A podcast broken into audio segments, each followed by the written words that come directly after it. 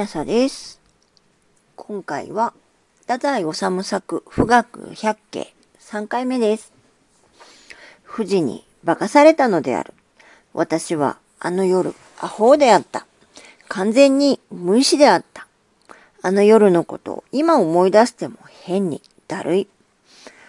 吉田に一泊してあくる日、三坂へ帰ってきたら、茶店のおかみさんはニヤニヤ笑って、15の娘さんはツンとしていた。私は不潔なことをしてきたのではないということ、それとなく知らせたく、昨日一日の行動を聞かれもしないのに一人で細かに言い立てた。泊まった宿屋の名前、吉田のお酒の味、月を富士、財布を落としたこと、みんな言った。娘さんも機嫌が治った。お客さん、起きてみよう。甲高い声である朝、茶店の外で娘さんが絶叫したので、私はしぶしぶ起きて廊下へ出てみた。娘さんは興奮して頬を真っ赤にしていた。黙って空を指さした。見ると雪。はっと思った。富士に雪が降ったのだ。山頂が真っ白に光り輝いていた。三坂の富士も馬鹿にできないぞと思った。いいね、と褒めてやると、娘さんは得意そうに、素晴らしいでしょ、と言い、言葉使って。三坂の富士は、これでもダメとしゃがんでいった。私が、金がね、こんな富士は俗でダメだと教えていたので、娘さんは内心しょげていたのかもしれない。やはり富士は雪が降らなければダメなものだ。もっともらしい顔をして私はそう教え直した。私はどてら来て山を歩き回って月見草の種を寮の手のひらに一杯取ってきて、それを茶店の瀬戸に巻いてやって、いいかい？これは僕の月見草だからね。来年また見て来てみるのだからね。ここへお洗濯の水なんか捨てちゃいけないよ。娘さんはうなずいた。ことさらに月味噌を選んだわけは、富士には月味噌がよく似合うと思い込んだ事情があったからである。三坂峠のその茶店は、いわば山中の一軒家であるから、郵便物は配達されない。峠の頂上からバスで30分ほど揺られて、峠のふもと、河口湖畔の河口村という文字通りの感想にたどり着くのであるが、その河口村の郵便局に私宛の郵便物が留め置かれて、私は3日に一度くらいの割で、その郵便物を受け取りに出かけなければならない。天気の良い日を選んでいく。ここのバスの女社長は、車掌は、遊覧客のために格別風景の説明をしてくれない。それでも時々思い出したように、甚だ三分的な口調で、あれが三つ峠、向こうが河口湖、ワカサギという魚がいます、など、物うそうなつぶやきに似た説明をして聞かせることもある。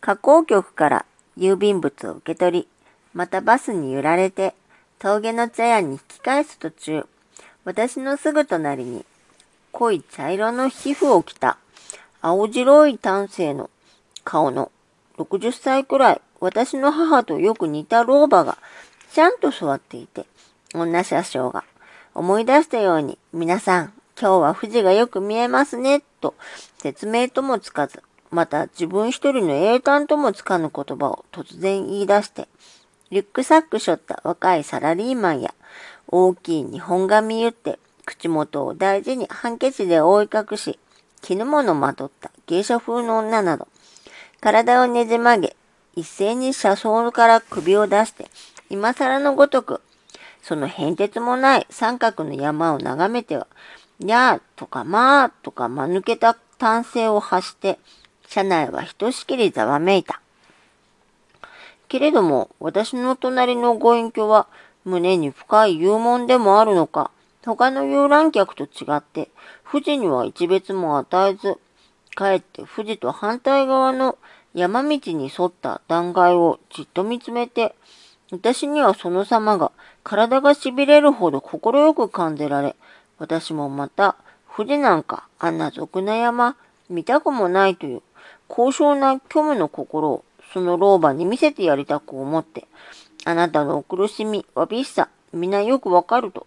頼まれもせぬのに、共鳴の素振りを見せてあげたく、老婆に甘えかかるようにそっと寄り添って、老婆と同じ姿勢でぼんやり崖の方を眺めてやった。老婆も何かしら私に安心していたところがあったのだろう。ぼんやり一言。おや月見そう。そう言って細い指で持って路傍の一箇所を指さした。さっとバスは過ぎて行き、私の目には今、ちらっと一目見た。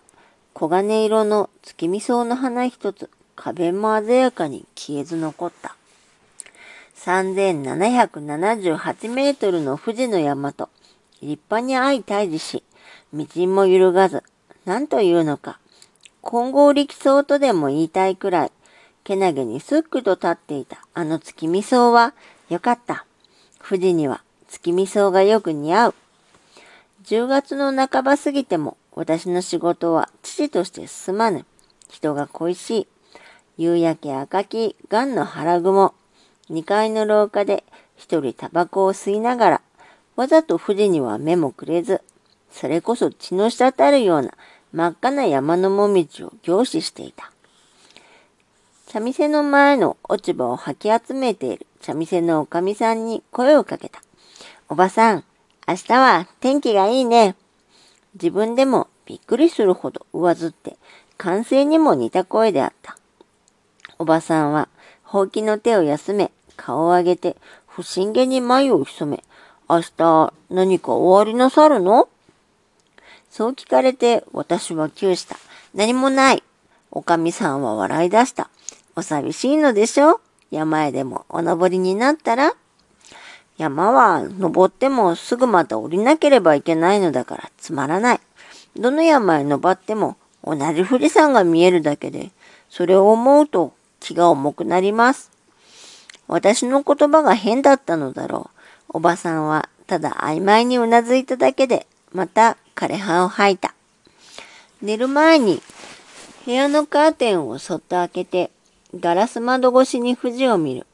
月のある夜は富士が青白く水のせいみたいな姿で立っている。私はため息をつく。ああ、富士が見える。星が大きい。明日はお天気だな、とそれだけがかすかに生きている喜びでそうしてまた、そっとカーテンを閉めて、そのまま寝るのであるが、明日、天気だからとて、別段この身には何ということもないのに、と思えばおかしく、一人で布団の中で苦笑するのだ。苦しいのである。仕事が。純粋に運筆することのその苦しさよりも、いや、運筆はかえって私の楽しみでさえあるのだが、そのことではなく、私の世界観、芸術というもの、明日の文学というもの、いわば新しさというもの、私はそれらについて未だぐずぐず思い悩み、誇張ではなしに身もだえしていた。素朴な自然のもの、従って簡潔な鮮明なもの、そいつをさっと一挙牢で捕まえて、そのまま紙に写し取ること。それより他にはないと思い、そう思うときには、眼前の富士の姿も別な意味を持って目に映る。この姿は、この表現は、結局私の考えている単一表現の美しさなのかもしれない。と少し富士に妥協しかけて、けれどもやはりどこかこの富士のあまりにも棒状の素朴には並行しているところもあり、これがいいなら、布袋様の置物だっていいはずだ。布袋様の置物はどうにも我慢できない。あんなもの、とてもいい表現とは思えない。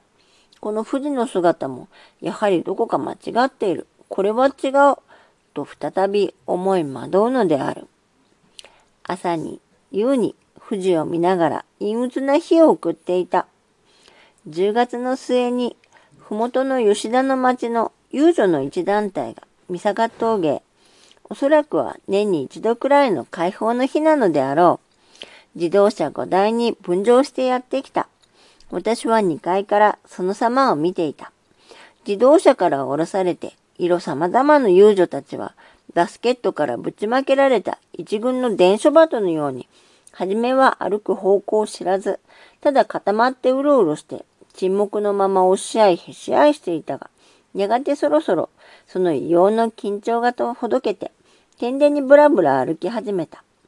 茶店の店頭に並べてある絵はがきをおとなしく選んでいるもの、佇んで富士を眺めているもの、暗く、わびしく、見ちゃおれない風景であった。二階の一人の男の命を惜しまぬ共感も、これら遊女の幸福に関しては何の加えるところがない。私はただ見ていなければならぬのだ。苦しむ者は苦しめ、落ちる者は落ちよ。